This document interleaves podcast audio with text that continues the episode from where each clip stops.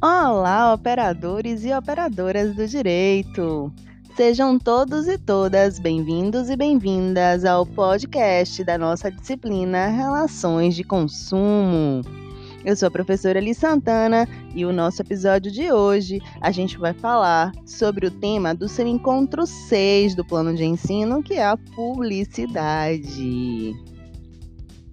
Eu trouxe para vocês uma decisão do Tribunal de Justiça de São Paulo de uma consumidora que acionou as lojas americanas porque adquiriu uma capra para cadeira acreditando ter comprado a própria cadeira.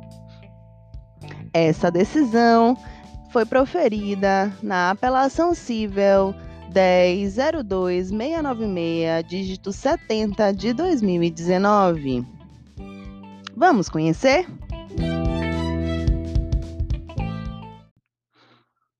Vamos lá.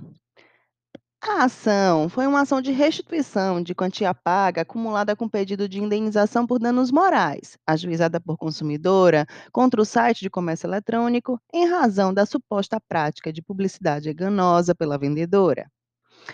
A sentença, ponderando que os pagamentos efetuados pela autora foram estornados no curso da demanda, afastou a pretensão à restituição da quantia paga. Quanto aos danos morais, concluiu que a propaganda divulgada pela ré não foi enganosa e que os percalços experimentados pela autora não representaram ofensa ao seu direito de personalidade. Diante de tal resultado, a autora apelou, devolvendo o reexame do tribunal às questões prática de publicidade enganosa pela ré e ocorrência de danos morais. Vamos conhecer então qual foi o entendimento do Tribunal de Justiça sobre o caso apresentado. O tribunal proferiu seu voto dizendo o seguinte: a publicidade é um meio de informação que deve ser clara e adequada à compreensão do consumidor. Para examinar se a publicidade é enganosa ou não, é necessário verificar primeiro o público-alvo e segundo, se o seu conteúdo tem a capacidade de dar a ideia falsa da realidade às pessoas.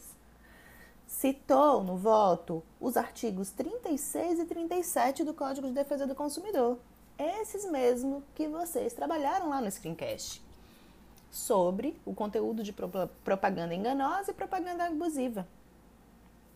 Quanto ao elemento subjetivo da propaganda, citou Ada Pellegrini Greenover, da seguinte forma, abre aspas, na caracterização da publicidade enganosa, não se exige a intenção de enganar por parte do anunciante. É irrelevante, pois, a sua boa ou má fé. A intenção, dolo, e a prudência, culpa, só ganham destaque no tratamento penal do fenômeno. Olha que interessante. Logo, sempre que o anúncio for capaz de induzir o consumidor em erro, mesmo que tal não tenha sido requerido pelo anunciante, caracterizada está a publicidade enganosa. Assim ocorre porque o que se busca é a proteção do consumidor e não a repressão do comportamento enganoso do fornecedor.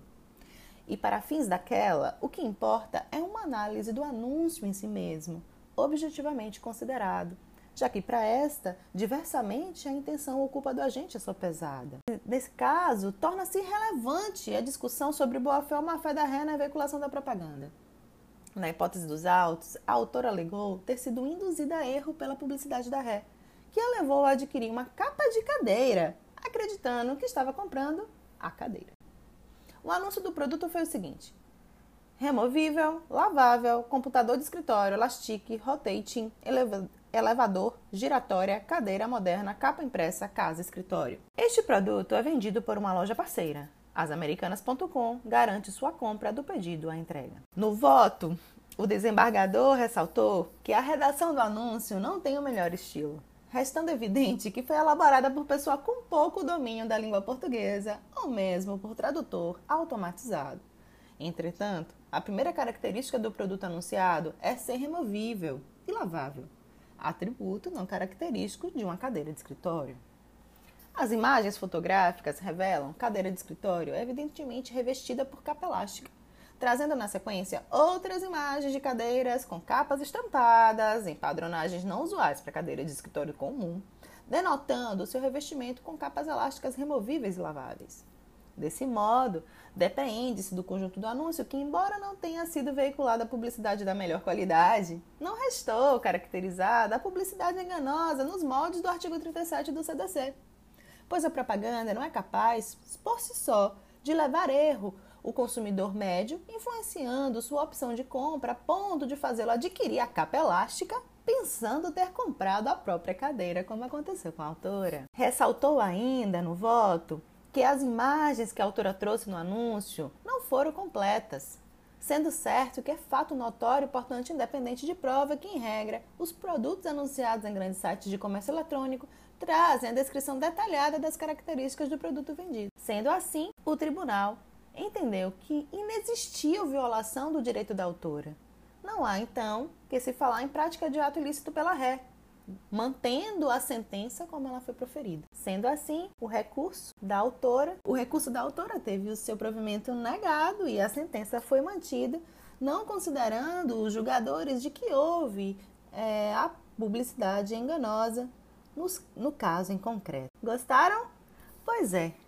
Fica aí mais uma jurisprudência para auxiliar a compreensão de vocês sobre o tema não esqueçam de dar uma olhadinha nos textos e nas atividades preparadas para apoio né, ao conhecimento. E aguardo vocês no próximo episódio. Até